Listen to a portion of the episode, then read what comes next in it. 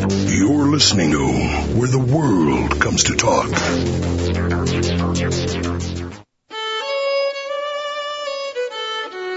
is Civil War Talk Radio. I'm Jerry Prokopowicz.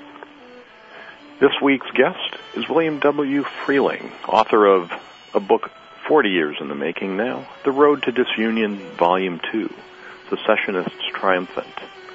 It's a book that stands on its head almost all we know about the start of the Civil War. We'll find out how the war really began from our guest today, Bill Freehling, on Civil War Talk Radio.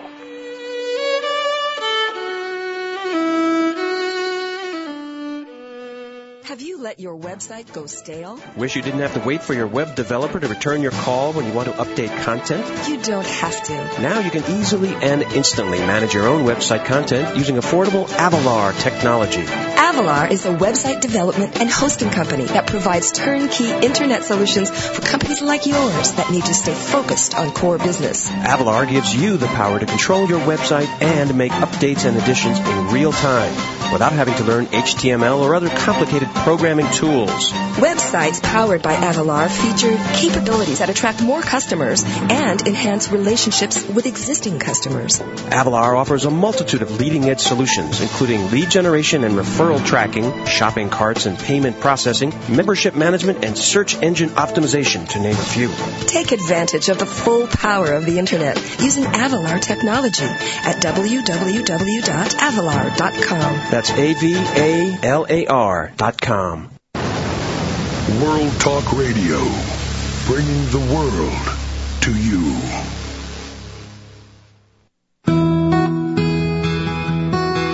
Welcome to Civil War Talk Radio. I'm Jerry Prokopowicz, coming to you from my office here on the campus of East Carolina University in Greenville, North Carolina, on a beautiful spring day in 2007. Uh, celebrating uh, happy news because the chancellor of the university has taken the time personally to review my progress. Well, actually, I'm sure he just looked at somebody else's report, uh, but has sent yet another of the the large string of letters one gets on the process toward tenure from the department and the dean and the provost and the chancellor and the uh, etc. And uh, uh, I'm winding my way there so that within perhaps even a few weeks, when this is approved by the board of trustees, and I am actually a tenured professor, I can just stop working forever. Oh, I shouldn't have said that. It's too soon. They haven't approved it yet. But eventually, we're almost there. Uh, but enough about me. What do you think of my course toward tenure? Uh, all right, the old jokes are the best jokes. Uh, enough of that. Uh, legal disclosure, as always. It's uh, my show, my opinions, those of the uh, guest, and not those of the East Carolina University or the University of North Carolina system or anybody else. It's just us. And opinions uh, we should probably have today, as we have a book of, uh, I would say, extraordinary interest. The books we talk about in this show each week, I find interesting. I hope you, the listeners, do too. But this week we have uh, a book that really uh, demands to be read. Uh, everyone must, uh, when it's in their bookstores, go out and get a copy and read it for themselves and think about it uh, and argue with it.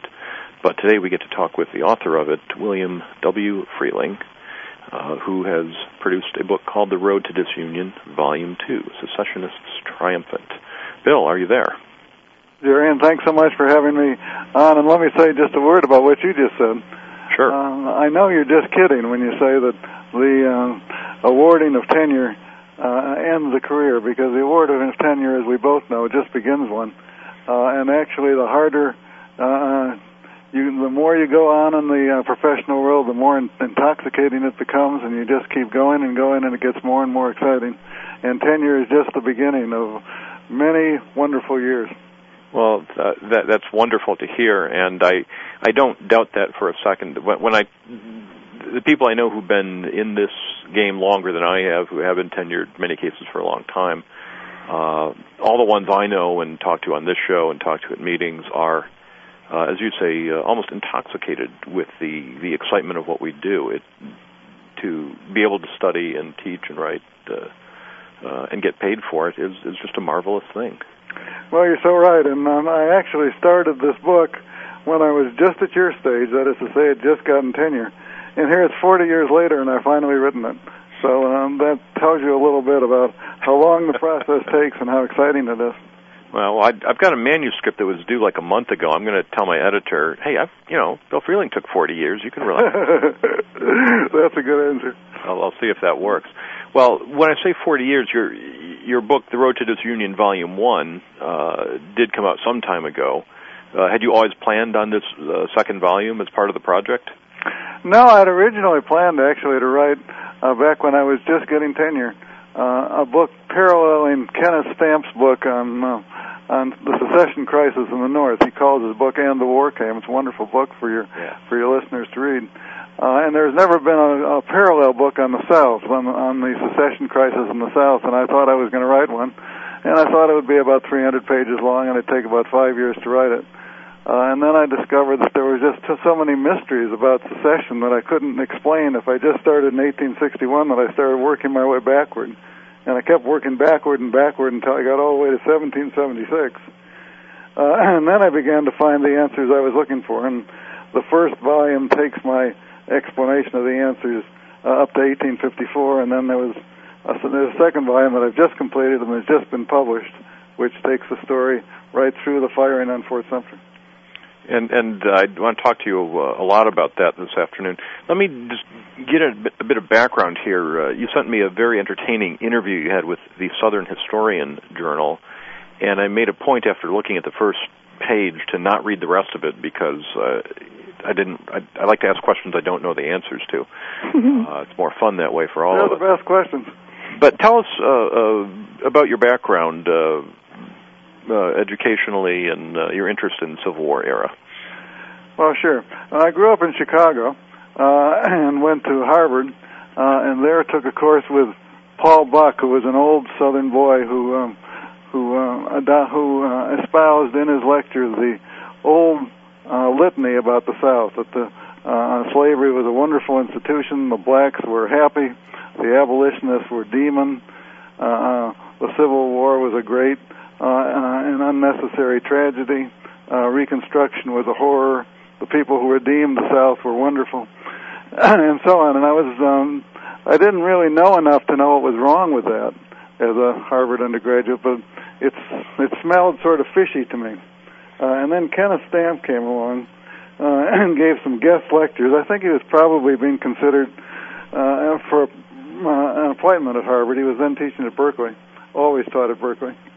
Uh, and uh, Stampp told me just the op. Gave in his Stampp in his lectures gave just the opposite viewpoint that uh, that there was things seriously wrong with slavery, that uh, blacks often resisted, uh, just the absolute reverse of, of what I'd heard from Paul Buck, and it was just very very exciting. And uh, I resolved that uh, that I wanted to study uh, this subject, and I wanted to study under Kenneth Stampp. So I went off to Berkeley, where I got my PhD. So it, it's it's hard to imagine that the uh, uh, that Professor Buck was teaching this sort of of thing uh, at, at Harvard, no less. Yeah, it's it's very interesting that that, that was going on. Uh, one of my friend and I'm just a marvelous historian, David Brion Davis, writes about exactly the same experience. We hadn't talked to each other uh, when we both uh, wrote about it, but he too, Mr. Davis, who, ta- who taught at Yale, too, uh, remarks on how uh, incredible it was that in the Harvard of the 1950s, uh, this doctrine was still very, very strong. Wow. Well, and and it it persists even in sort of the general culture, the the kind of gone with the wind uh, uh, image of the old South, the, the happy slaves, the uh, cruel Reconstruction. Well, it does persist, and you're quite right about that. And uh, what's fascinating to me is that it doesn't very much persist in the among the uh, Southern historians. The the meeting of the Southern uh, Historical Association, the annual meeting in November, used to be dominated by old boys like Paul Buck. And when you go now, it's just an entirely different atmosphere, and uh, uh, young Southern historians are just uh, couldn't be more with it with understanding all the complexities of the South. So the professional historians have changed, but the uh, culture, as you say, in some quarters lags behind. Uh, it may be uh, you know a generation before teaching and uh, uh, scholarship eventually percolates to uh, sort of general understanding. That's a shrewd way to put it, and I think that often happens. Now, I did glance at one uh, question that you were asked in, in this written interview, and I wanted to ask ask you about it here. The relationship between writing and teaching as a as a professor, as a scholar, how does that work for you? Uh, well, it doesn't work the way it's supposed to work.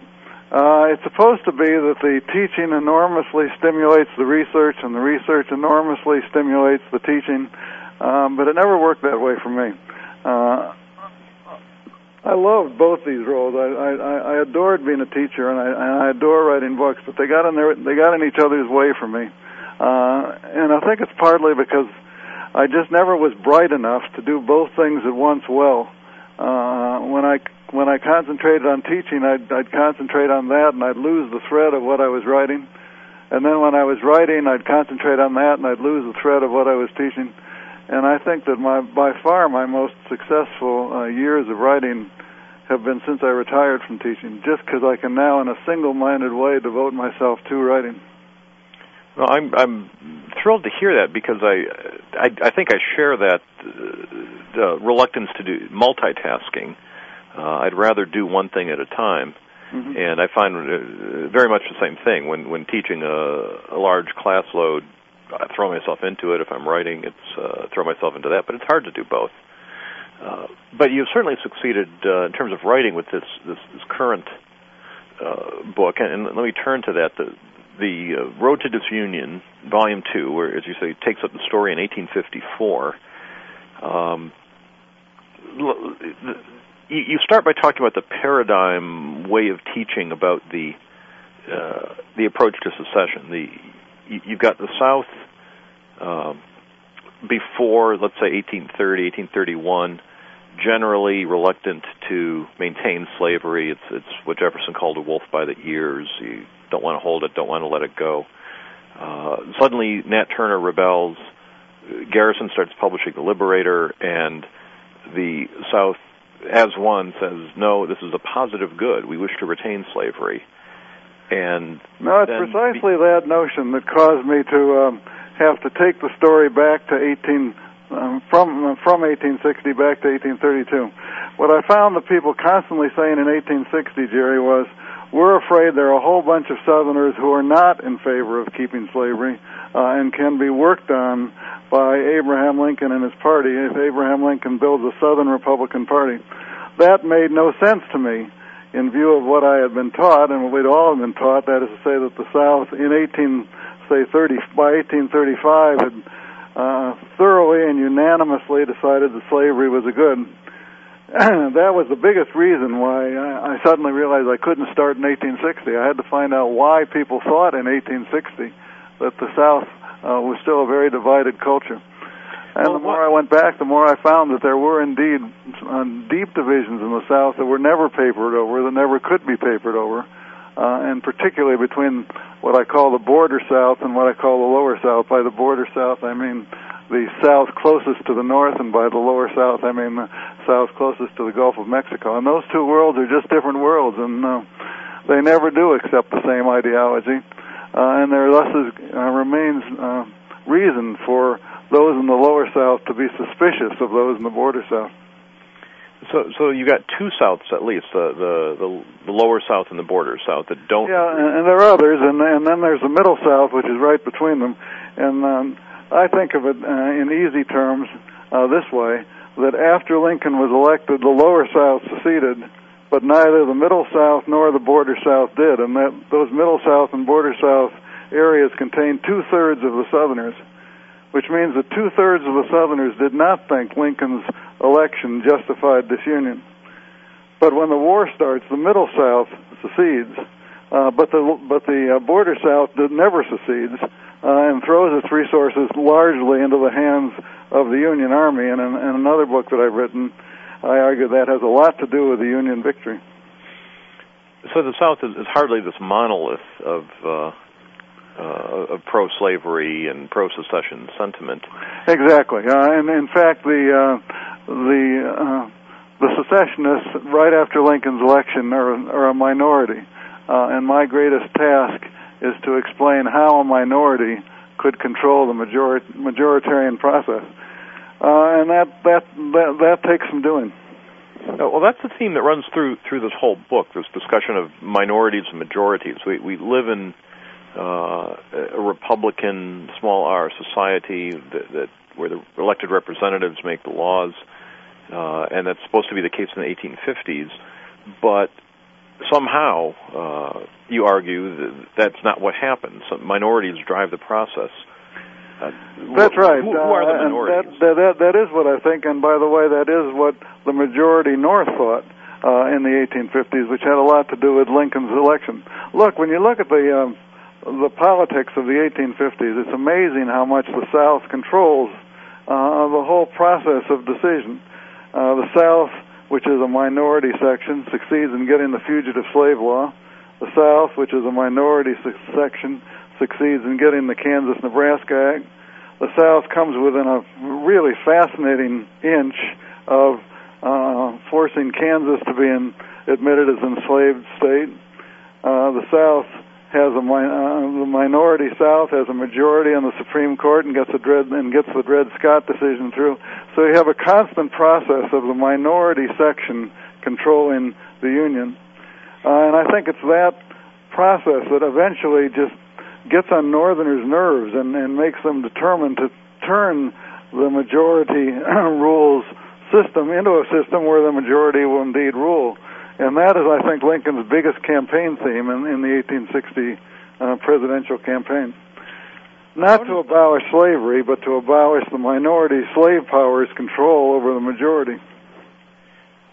That, well, that does make sense because that also accounts for the uh, generally uh, racist attitudes of northern voters uh, are such that even those who are anti-slavery aren't necessarily sympathetic to the slaves. Yeah, you put your finger on what I think is a, a, just a major theme, not only in the history of the coming of the Civil War, but also in American history. And one, and one of the reasons why American history is so important to uh, study by our citizens today. Uh, it is certainly not just the South that is uh, uh, that is uh, prejudiced against blacks. Uh, the North also has a slavery system before the American Revolution, and indeed uh, until the 1820s in the most enslaved states like New York and Pennsylvania. And the North has a, a, a serious system of segregation long before the South does for free blacks. Uh, and the North is a strongly anti-black uh, culture with with really severe black codes, and in some states uh, refusal to allow blacks to come into the state. Uh, so racism is not a southern disease. Racism is a national disease. Uh, and it's one of the reasons why studying the Civil War is so fascinating because despite the fact that um, the northern, the average northerner doesn't like blacks and really doesn't wish to uh, have uh, um, blacks freed if they're going to come north, still gets uh, uh, moved by the process of history to eventually become an emancipating society. And how you get from a racist society to an emancipating society is a fascinating process. It sounds like a, another book uh, in that one. well, you can write that one. now, you talk about the South exerting its minority control, and uh, the mind immediately leaps to the three fifths clause that gives Southerner Southern whites uh, more voting power than the northern whites. But that can't be the whole answer. How, how does a minority South get all those laws passed, Fugitive Slave Act, Kansas, Nebraska, and so on? Uh, you're very shrewd to say that the three-fifths clause has a lot to do with it. But as you say, it doesn't have anything to do with, it, doesn't have everything to do with it, and I would say it doesn't have most to do with it. I think it's the two-party system that has most to do with it. Uh, the Democratic Party before the Civil War is the nation's majority party. That is to say, more congressmen, uh, more Supreme Court uh, uh, judges, more presidents uh, are Democrats uh, before the Civil War. Um, Andrew Jackson and his Democratic Party have had a mammoth influence, uh, and and although there's some Whig victories, they usually win. Uh, but inside that majority party, the South has far more power. The South uh, uh, gives far more senators and far more representatives and far more votes proportionally to that majority party than the North does. So you have the minority section in control of the majority party, uh, and that leverage uh, enables the Southern dominated Democratic Party to pass all the laws that we've discussed. So, without having the numbers, they they have this extraordinary leverage. They have leverage, and uh, whenever you study politics, it's not necessarily numbers; it's leverage that counts. We see this all the time in Congress now. Um, certain congressmen have much more power than they ought to have, considering what a tiny state they come from, but they're able to um, manipulate the system in a way that gives them power. The study of politics is a study of power, and it's not necessarily the same at all as the uh, as the study of who has the most votes. Interesting. Well, let's take a short break. We'll come back in just a moment. We're talking today with Bill Freehling, author of The Road to Disunion, Volume 2, and many other books. We'll come right back in just a moment on Civil War Talk Radio.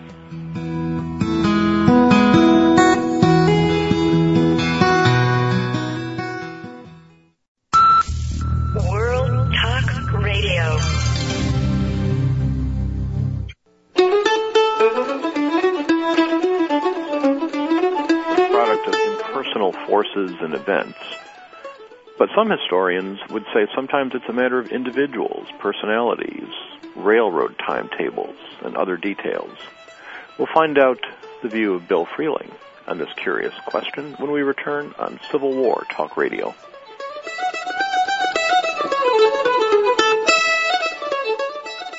You got a small business? Well, then you know how tough it can be. You know, marketing, finding new customers, and especially just staying focused on the day-to-day details of running your business. Well, even though my business was doing okay, it wasn't where I knew it could be. I was getting a bit discouraged. Then I heard about this little book called Growing Your Business by Mark LeBlanc. Wow, I still can't figure out how such a small book could make such a big difference in my business. It only took about an hour to read, and the things I learned, well, all I can say is I'll be using Mark's ideas for a long time to come. Why? Because they work. I learned how to really focus on what I need to do to attract more customers and how to be more successful by creating a plan for generating more business. I guess that's why Mark named his website smallbusinesssuccess.com. Clever, huh? Small business success. That's it. If you want to be more successful with your business, and who doesn't, you should check out Mark LeBlanc's website at smallbusinesssuccess.com. You'll find Mark's books and lots of other resources for growing your business. smallbusinesssuccess.com. World Talk Radio, bringing the world to you.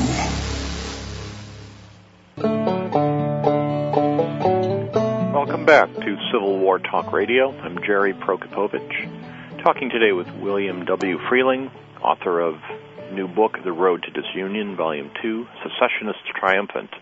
It's a book that takes the story of secession from uh, Dr. Freehling's first volume, which goes up to 1854, and this one takes the story from the Kansas-Nebraska Act 1854 to the firing on Fort Sumter and the secession of the Confederate States.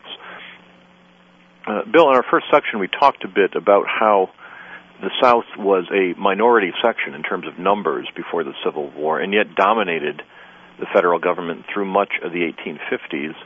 Uh, you you carry that theme through this book, uh, this minority control in a what seems to be a democratic republic uh, in a number of ways. For example, within the South itself, non-slaveholders outnumber slaveholders considerably, yet the minority drives the agenda. How did that happen? Uh, that's one of the great questions in Southern history, and uh, I would expect a, a historian as you, as you as good as you to answer. Uh, and it's not the easiest question to answer for the simple reason of sources. Uh, we have mammoth sources uh, from the the wealthy, from the slaveholders. They they stuffed them in attics. They gave them to libraries, and uh, um, the problem is whether one can find the time to read everything that the slaveholders wrote. On the other hand there is extremely little writing survives of non-slaveholders. There's, there's, there are very few letters, there are very few diaries, and to get at their viewpoint, one is often guessing more than one would like to. Uh, it's, it's rather like studying the institution of slavery, where you have mammoth evidence from the slaveholders, but scanty evidence from the slaves, and you have to guess often uh, about the slave's viewpoint. But insofar as I can guess about the non-slaveholders viewpoint. I, I make a sharp distinction between non-slaveholders that live in areas with lots of slaves and lots of slaveholders, and non-slaveholders who live in areas with, scare, with scarcely any uh, slaveholders. And in order to make that distinction clear, I, I like to divide the South between the Black Belt South and the White Belt South. Well, everybody's heard of the Black Belt South and knows what it means. It means an area black with slaves. But the White Belt South consumes an equal amount of geographic area and has as many whites living in it, but the, the belt of the South with very few slaves. In the belt of the South with that's black with slaves, I think that uh, slaveholder, non-slaveholders have some real stakes in slavery, racial stakes in keeping blacks under control, uh, and even economic stakes in, in in making sure that blacks don't compete with them. We used to say that the non-slaveholders had a stake in buying slaves themselves someday, but I'm dubious about that because the price of slaves went so high in the 1850s, way beyond what most non-slaveholders could pay for it. But non-slaveholders did have a racial stake in keeping blacks under control, and they hated blacks, and they were delighted to serve on patrols, uh, which kept blacks under control. In a certain sense, they were slaveholders, at least psychologically, because they were responsible for patrolling the area and making sure that blacks were uh, home at night and in their plantations. So in that Black Belt South, I think there is a stake of the non-slaveholders in slavery. I can't prove that because there isn't the, the evidence. I just strongly suspect it from all kinds of hints. On the other hand, in the White Belt South, where there aren't very many blacks, the possibilities of turning against slavery seem to me to be much greater. And that is exactly what the slaveholders were worried about. So places like Missouri, Kentucky, Maryland, uh, that are slave states, but not, but with, with much smaller percentages of slaves. Yeah, a very uh, different attitude there. Exactly, much smaller percentage of slaves, and this is, I think, the crucial thing, Jerry. Most smaller percentages of black belt neighborhoods. It wasn't just that you have fewer slaves. It was also that many, many uh, neighborhoods, many, many areas didn't even see a slave. Uh, and there you have an entirely different psychology, and I think a psychology much closer to the racist North's psychology. That is to say, uh, we're glad we don't have blacks here uh, and uh, we don't really care very much about slavery as long as the slaves don't come here. Well, you, there's a, a marvelous map on page 66 of the book, your map of, of the state of Missouri, and it shows that there's uh, literally a black belt running along the Missouri River where slavery is concentrated in that state. And the suggestion is the rest of the state is largely uh, a, a very big white majority. Which indeed it is, and that white majority is getting larger uh, blacks are being sold down south from Missouri. Whites are pouring in to take their place, and the percentage of, of blacks is dropping. And here again, what I think is really important is that the percentage of neighborhoods that have blacks is uh, dropping. Uh, and, and that map, I think, shows beautifully, and you could do the same map of any border South state, how uh, uh, how a small percentage of the geographic area has very many slaves in it. And by the way, since you mentioned the maps, I think the maps in this book are marvelous. They were drawn for me by a California cartologist named. Uh, uh can't think of his name at the moment, but anyway, he did a did a beautiful job. Um, David Fuller's his name. Uh, did a beautiful job on my maps, and uh, one of the things I came away thinking is that if authors uh, had more to do with having the maps drawn for their books, the the the, uh, the maps would be better for the readers. Well, I think that that's absolutely true, and, and this th- these maps really are good. There there are a series of them, and each one is specific to the point you're trying to make in the text. They're not just space fillers or, or maps of things we already have in our collections. They're and if you'll let me talk for just a second, Jerry, about another thing that I think is very important in the book is the photographs.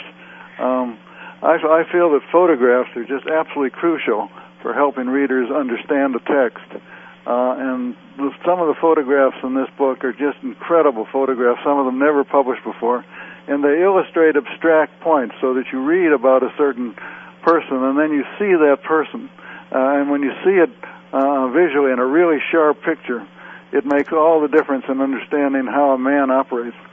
It, it does, and and if certainly maybe the best example in the book on page 392 I'm looking at is the photograph of John Townsend, whom I had never really heard of, I don't even think. Uh, a member of the uh, Secession Association uh, mm-hmm. in 1860. And this photograph, it, it's too bad we're on uh, an audio medium here, but uh, listeners, you've got to buy the book just for the photograph. Uh, this this South Carolinian is posed in a way that uh, the, the picture is incredibly sharp, incredibly detailed. Even after being reproduced in the book, you can see so much more than in many modern photographs. Uh, the pose uses props, uh, classical Greek column, books to tell something about the person, but the personality it just exudes from his posture, from his face. Uh, I, I, I cannot endorse the photographs highly enough. You're absolutely right about that. I'm so glad that you like the picture of John uh, Townsend. It, it to me tells almost the whole story of how extremely conservative reactionaries in Charleston led this revolution, uh, and why only such people could ever get such a reactionary state uh, out of the Union. And the picture has never been published before, and I was just absolutely ecstatic when I found it. No, it, it is a, a great picture, and there are pictures like that throughout that really tell us something, and the captions help bring that alive too. It's always. Uh, Oh, I love you for saying that, Jerry. And another picture that I think is just sensational is a picture of Alexander Stephens. One of yeah. my, one of my points uh, is that uh, the Unionists had real trouble being uh, active uh, and and uh, hard drive as active and as hard driving as the secessionists.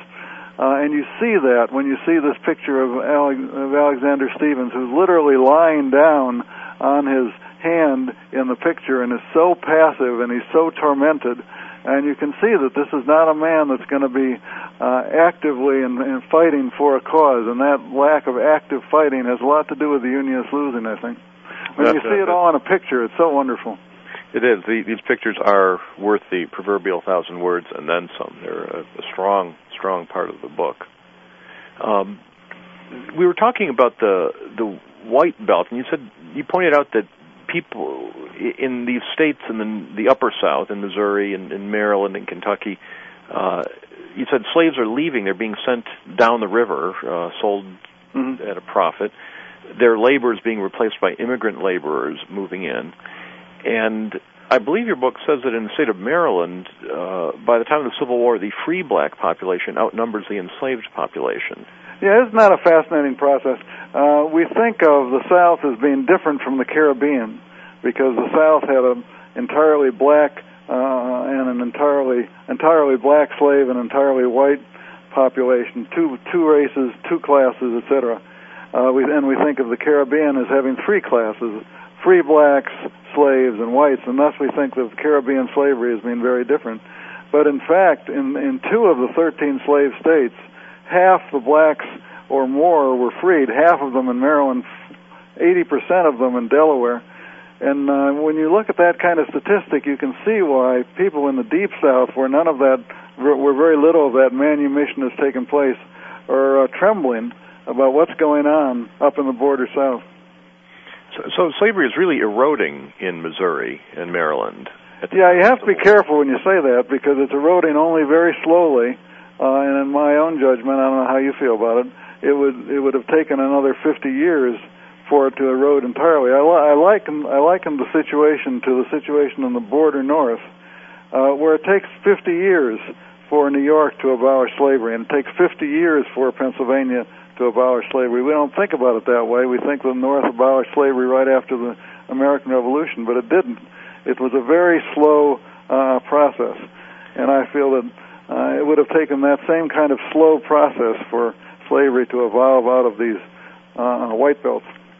And yet, the even though it's taking place so slowly, it is very upsetting to the the deep south, to the the lower south, that this this erosion of the periphery seems to to spark a lot of the the political agitation that they exactly. And and the, the big fear is that uh, it can be accelerated. That if you just let it alone and, and let it, let it evolve slowly, it will evolve slowly. But uh, that slow process can be sped up uh, under the right circumstances. And the right circumstances include, as, as the lower South sees it, uh, successful politicians being able to agitate in the white belt areas for uh, for office uh, and thereby arousing the the non-slaveholders. Everything is going to go slowly as long as there isn't agitation. But the minute there's agitation, this is the way the lower South secessionists see it. The minute there's agitation, that process may speed up. And that and it's that attempt to suppress the agitation that in turn angers the North.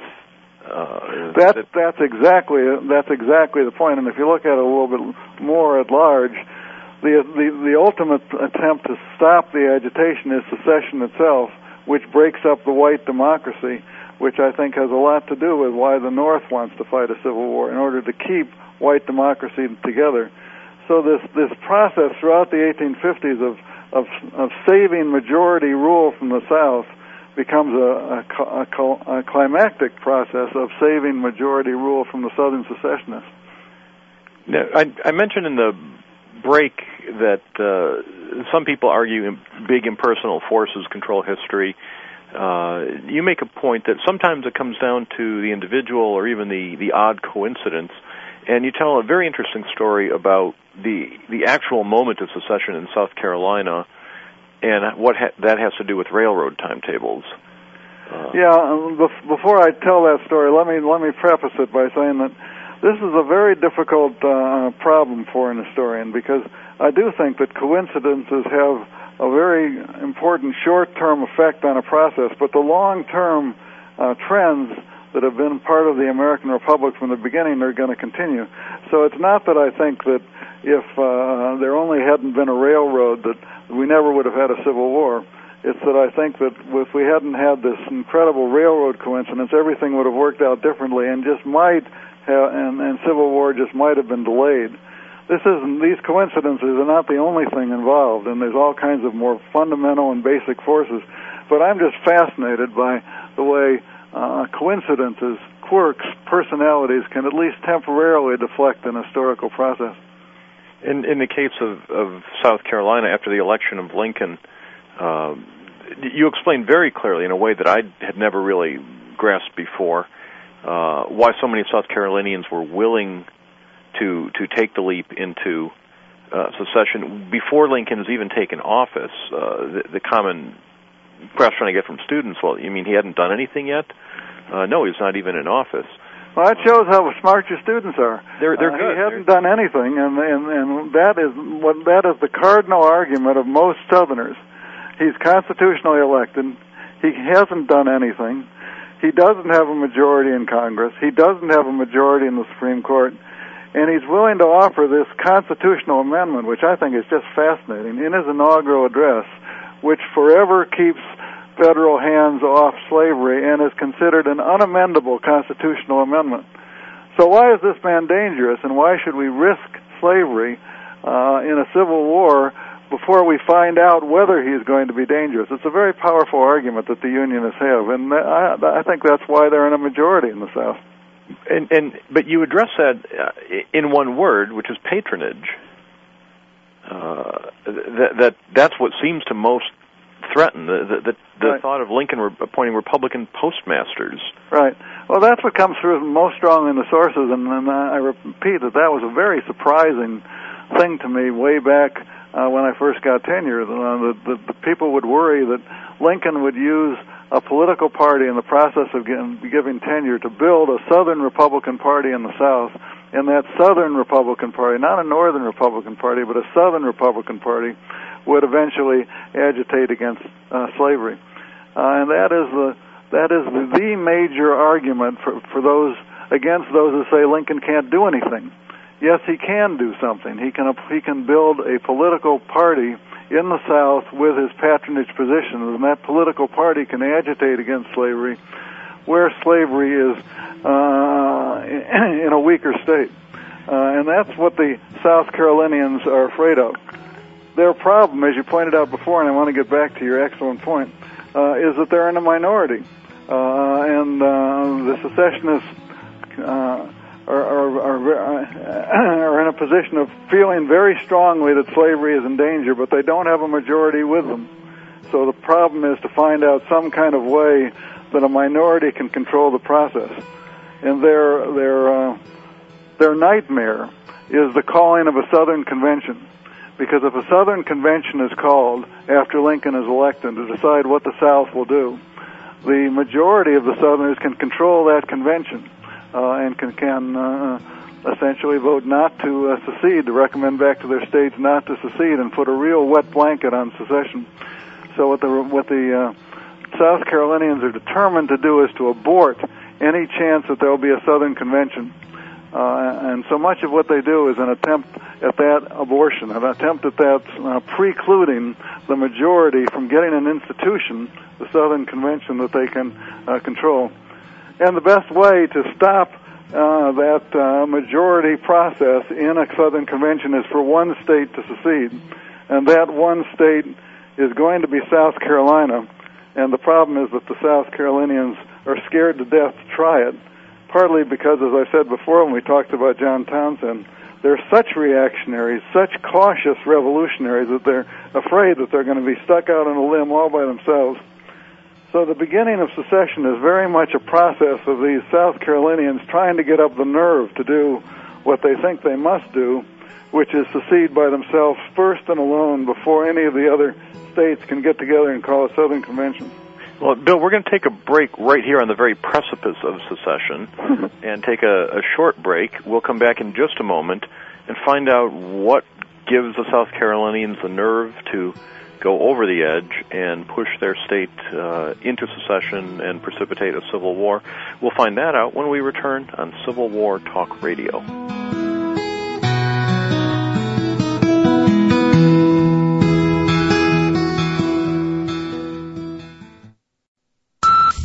World Talk Radio.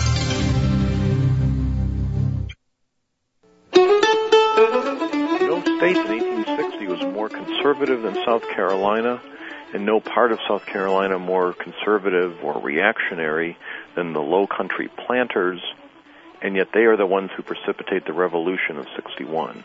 How did that happen? We'll find out when we come back on Civil War Talk Radio.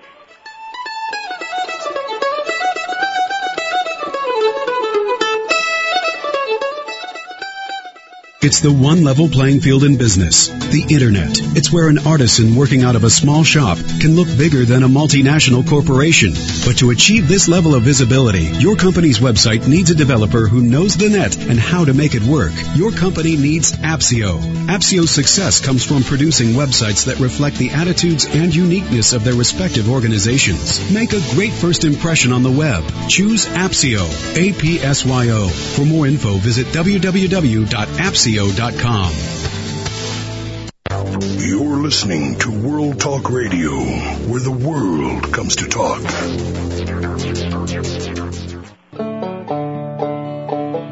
Welcome back to Civil War Talk Radio. Our guest today is Bill Freehling, author of The Road to Disunion, Volume 2, Secessionists Triumphant, 1854 to 1861. Don't let the long and maybe a little academic sounding name of the book throw you. It is a fascinating read that will give you a new perspective on the coming of the Civil War.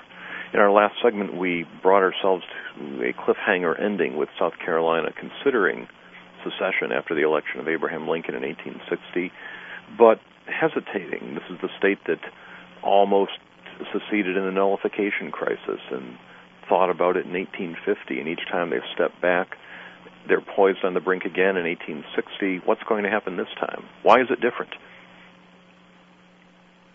You, you, you set up the question so, so beautifully.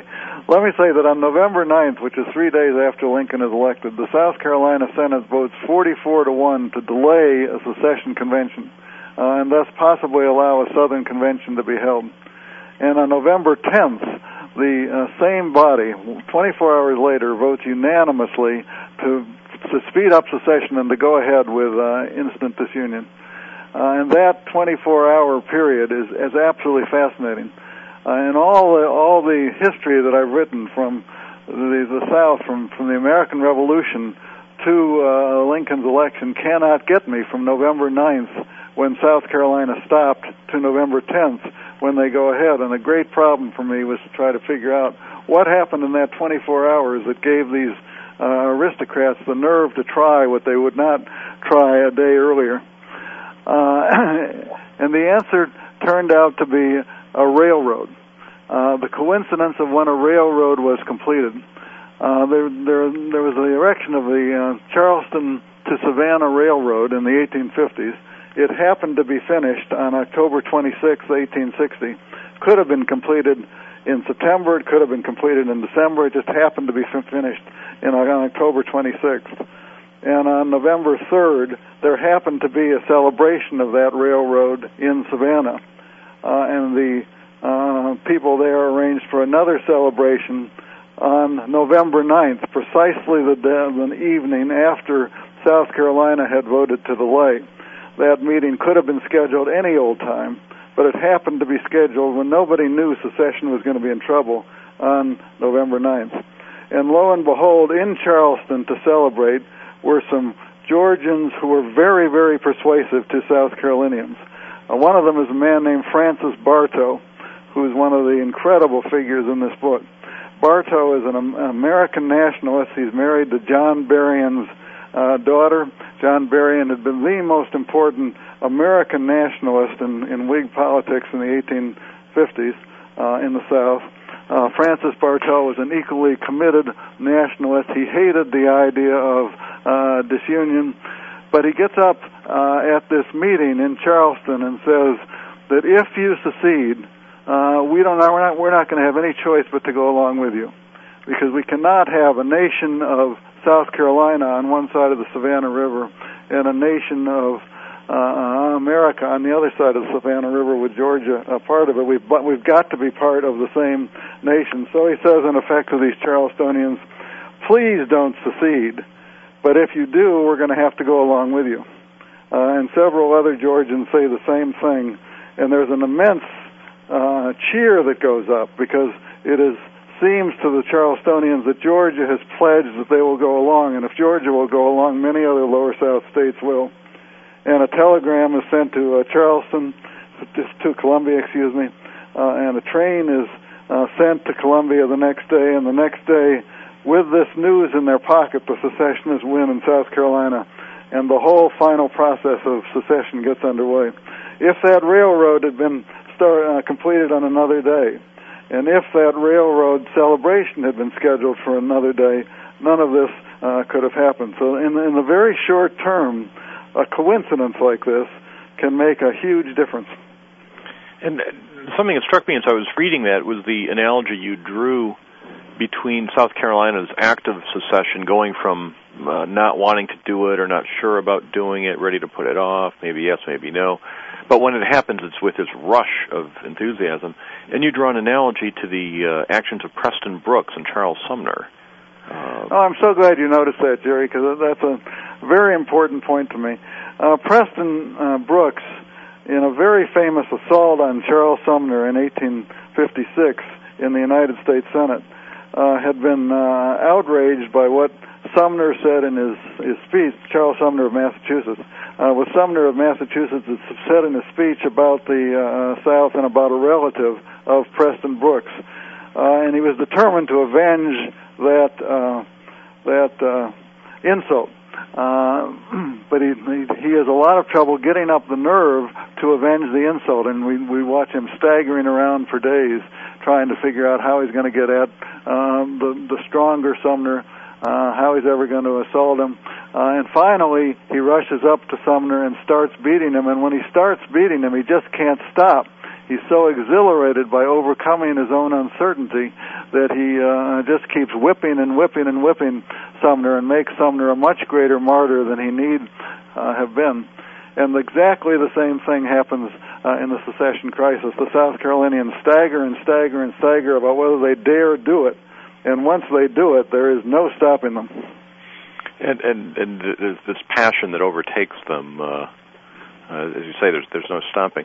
There were there, there's there are so many interesting things in this book. I, I liked very much the way you summed up the, uh, the the situation in the West when both sides are arguing whether slavery should be allowed into the territories, whether popular sovereignty should determine the fate of slavery, and as you paraphrase it, the North uh, is saying to the South in so many words, your institution of slavery is foul, and we will not uh, allow it to come into the Western territories. And the South, especially through the Dred Scott deci- decision, is saying your behavior, the language that Charles Sumner uses, your instigation of our slaves is is dangerous and vile and ungentlemanly, and therefore you shall have nothing more to say about our institution in the West or anywhere.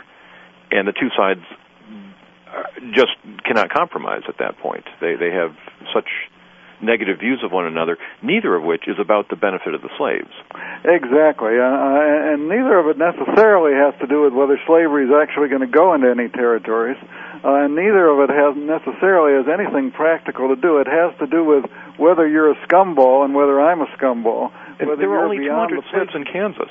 Well, that's right. Uh, that fascinated me. Only 200 slaves in Bleeding, Kansas. It's that's all right. fought on principle. There are only 200 slaves there, but uh, but uh, the, the the whole principle is: does the South have as as, as morally legitimate a right to be in there as Northerners do? Are Southerners as good as Northerners? Uh, and the the whole argument easily dissolves into a question of uh, who is who is who is a filthier person, you or me? Yes, and and and there's no no easy way to resolve that, no graceful way to compromise that kind of argument. Once you get to that point, you're pretty close to a civil war. Now, one question I absolutely have to ask about is your consumption of the the role of the slave in all this. You point out the role of the slaves is is enormous, but largely undocumented. Yeah, uh, thank you for asking about that. Uh, the most important mode of slave resistance, in my judgment, is not revolting. You have almost no serious slave revolt in North America after Nat Turner's revolt in 1832. We think of when slaves revolt, when slaves resist, they should revolt. But actually, the successful form of resistance is running away. Uh, and that there's quite a bit of, especially in that border south, especially in that white belt area. Uh, and time a slave runs away, he raises moral questions about the master. He's saying to the master, in effect, you're scum uh, and I will not be part of uh, your regime. And, and when a northerner helps a slave escape, he is saying, in effect, to the uh, southerner, "You're scum, and I will help your slave escape." And also, the, the slave owner is losing an expensive slave. Uh, and so the fugitive slave issue becomes a very important issue, especially in that uh, precarious border area. Uh, and and who is it who creates that fugitive slave issue? It's these fugitive slaves. Without the fugitive slaves, you wouldn't have a fugitive slave law and a fugitive slave controversy. And without the fugitive slaves, you wouldn't have a Kansas Nebraska uh, controversy. And as far as I'm concerned, Jerry, I don't know if you agree with this, without the fugitive slaves, the whole Civil War could have gone a, a different way because so many blacks ran the Union Army, ran the Union Army ranks and entered the Union Army uh, and became a mighty force, what Lincoln called his sable arm. So Southerners have their, excuse me, blacks have this enormous effect on Southern politics and on the military outcome of the war. They also have have a, a subtle effect that you talk about. You use the term "cuffy" as a, which was a, a derogatory, sort of generalized term for uh, for a black person, and you, you you use it to point out uh, the caricature of, of the African in the southern, the white southern mind, uh, as someone who cannot be trusted because they're sub- they the the slaves are supposed to love you, the master. Uh, you've told them to, you've ordered them to, you've whipped them into it, and they say they do, but mm-hmm. you know they can't really mean it because you're forcing it out of them. And so there's a sense that you can't, since you can't really trust your own slaves, maybe you really can't trust anybody that that that that's part that's very that's a very discerning reading of what I'm trying to do. You can't trust the slaves. You can't trust the non-slaveholders. You can't trust the Yankees. You can't trust anybody who's who's playing a role, who's acting. And it's a very very suspicious culture uh, that the South uh, has, and then that suspicion, that that that uh, tendency to fly off into thinking that, that there's going to be trouble from all these people who are pretending uh, is a very important uh, psychological dimension of this this whole affair. I think. Well, well, Bill, the music playing tells us we're at the end of our hour. I wish we had another one because this book is is really a fascinating one, uh, and I would love to hear more about it from you. But listeners, you do not want to miss uh, The Road to Disunion, Volume 2 by William W. Freehling. It will uh, entertain you, if, if, that's the right word, uh, through its pictures of these, these fascinating characters. It will challenge you to rethink a lot you think you know about the coming of the Civil War. Uh, it, everyone in the field will be talking about this book for a while, I think. Uh, Bill, I'm, I'm glad we got the chance to talk today. It's been a great pleasure talking to you and a great pleasure being on your show. And your listeners are lucky they get to hear you every week. Well, well, it, it's uh, lucky for me that I get to read these books and, and talk to interesting people myself. And listeners, uh, it's lucky that you're here uh, from my point of view. I appreciate it. Thank you for listening to Civil War Talk Radio.